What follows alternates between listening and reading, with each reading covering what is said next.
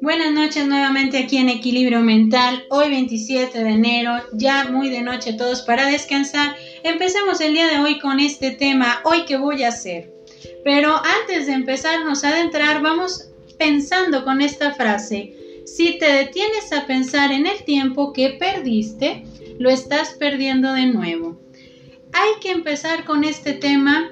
Hoy hablaremos del tiempo para realizar énfasis en el tema de hoy, ¿qué voy a hacer? Nos centraremos un poquito en el contenido sobre el tema de tiempo para comprender las bases de lo que hablaremos el día de hoy.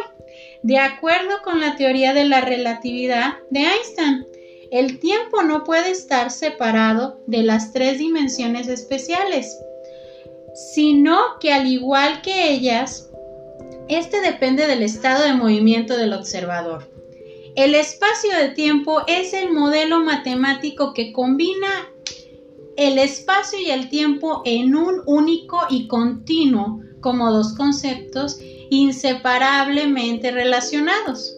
En este continuo espacio temporal se representan todos los sucesos físicos del universo, de acuerdo con la teoría de la relatividad y otras teorías físicas.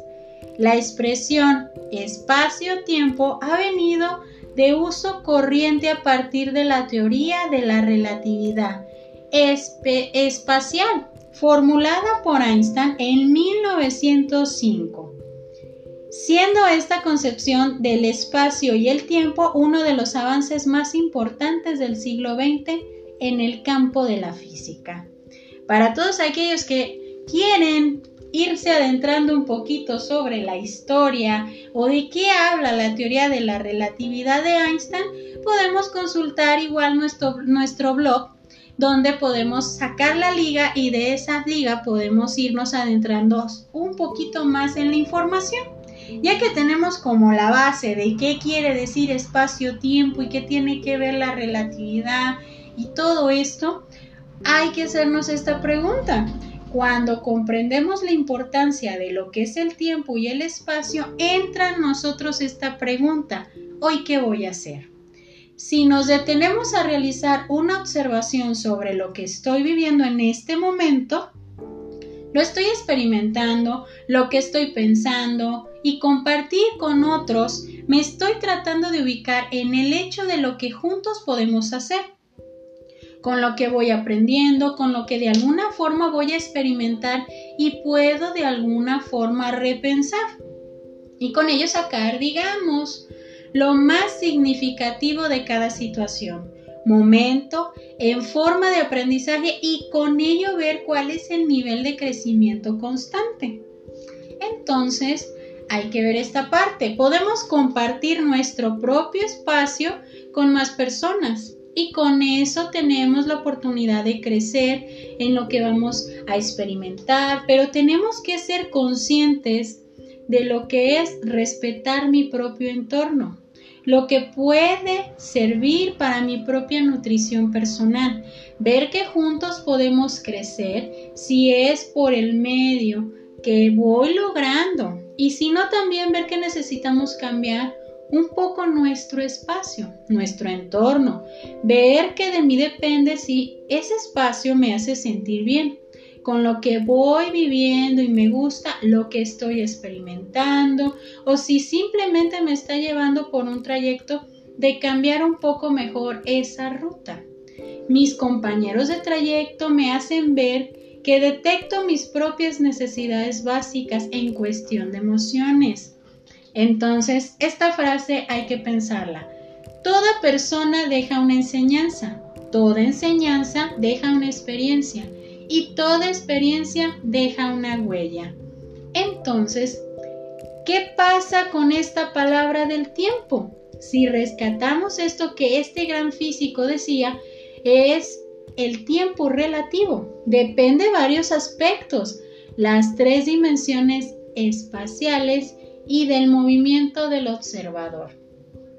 El tiempo puede traer consigo varios tipos de escenario, de los cuales podemos ir aprendiendo, disfrutando y muchas veces soltarlos, para con eso poder avanzar y crecer más con lo que vamos experimentando.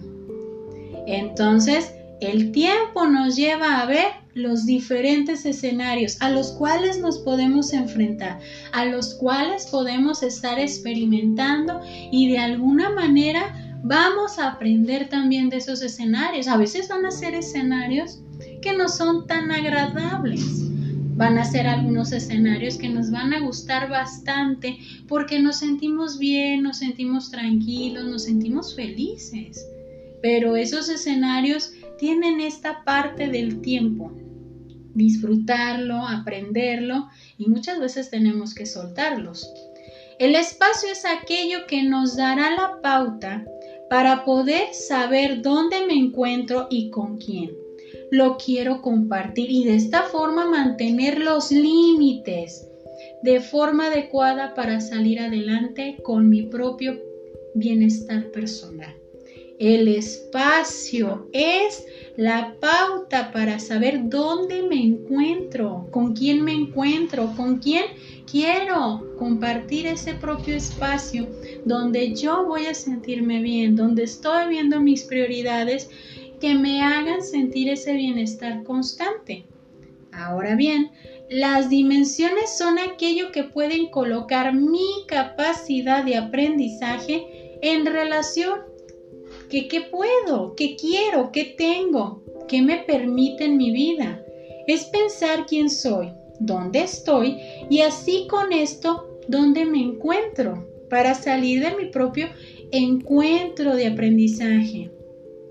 Constante en mi forma de adaptación ante lo que voy experimentando y viviendo diariamente. Las dimensiones son aquello que me pueden provocar ver mi capacidad de aprendizaje. ¿Cuántas veces nosotros pensamos de esta situación tal vez no sé cómo le voy a hacer para salir? No tengo ni una luz para ver el camino que tengo que recorrer. No sé si tengo las herramientas para salir adelante. Y sentimos que todo nuestro mundo se puede ver muy oscuro. Y vemos nuevamente esta parte, mirada de túnel donde podemos sentir que no podemos salir adelante.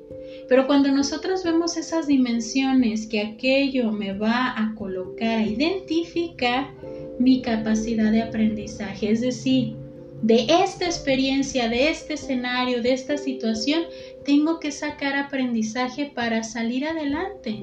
Y va a ser como una lección de vida que me va a enseñar que en algún momento este camino lo recorrí que de alguna manera fui aprendiendo y obtuve nuevas herramientas que me ayudaron a ser quien soy en este momento.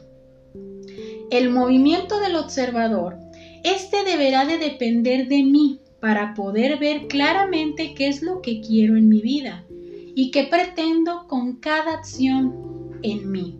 ¿Qué es lo que quiero experimentar, lograr y qué cosas son lo que quiero delimitar para no colocarme en una zona de riesgo la cual me puede llevar a una zona donde será complicado salir. Es decir, ¿qué es lo que quiero, qué tengo para lograrlo? Sean metas, desafíos, así como altos que debo de poner en mi vida. ¿Sí? Entonces, son tres pilares bien importantes. ¿Qué voy a hacer? Me lleva también a entender la resiliencia. ¿Quién soy? ¿A dónde voy? ¿Y qué tengo?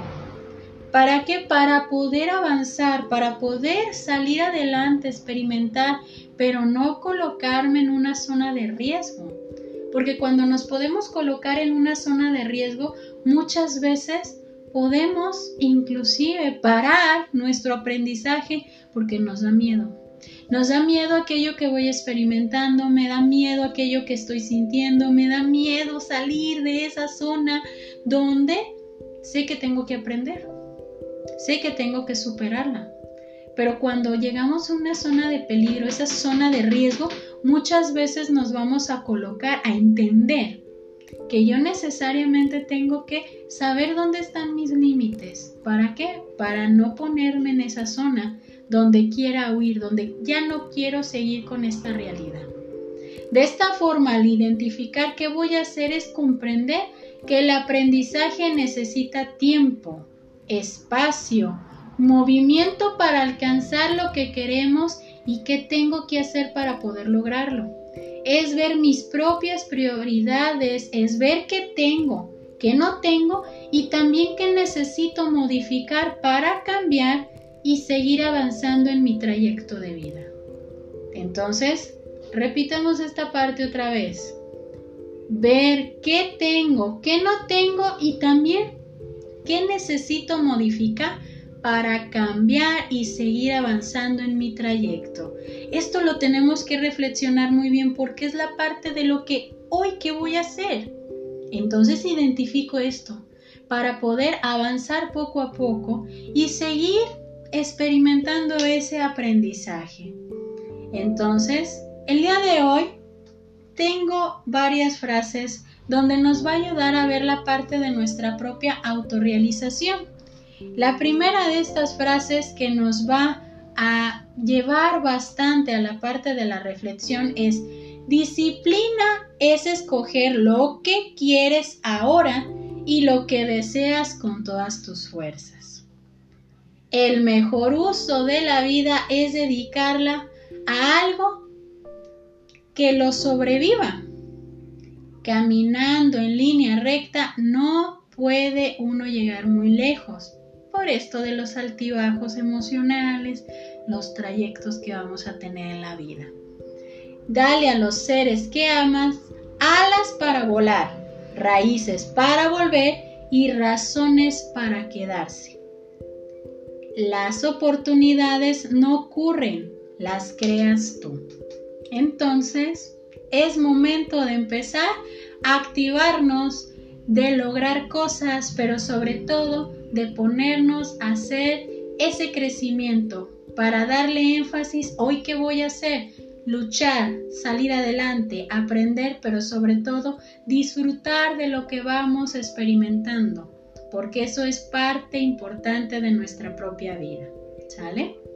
Entonces hay que darle con toda la actitud para seguir avanzando en mi propio trayecto de vida. Yo soy Evangelina Ábalos, esto es Equilibrio Mental, espero que el día de hoy este tema nos ayude mucho en nuestro trayecto y sentirnos autorrealizados poco a poco. Que tengan bonita noche para todos.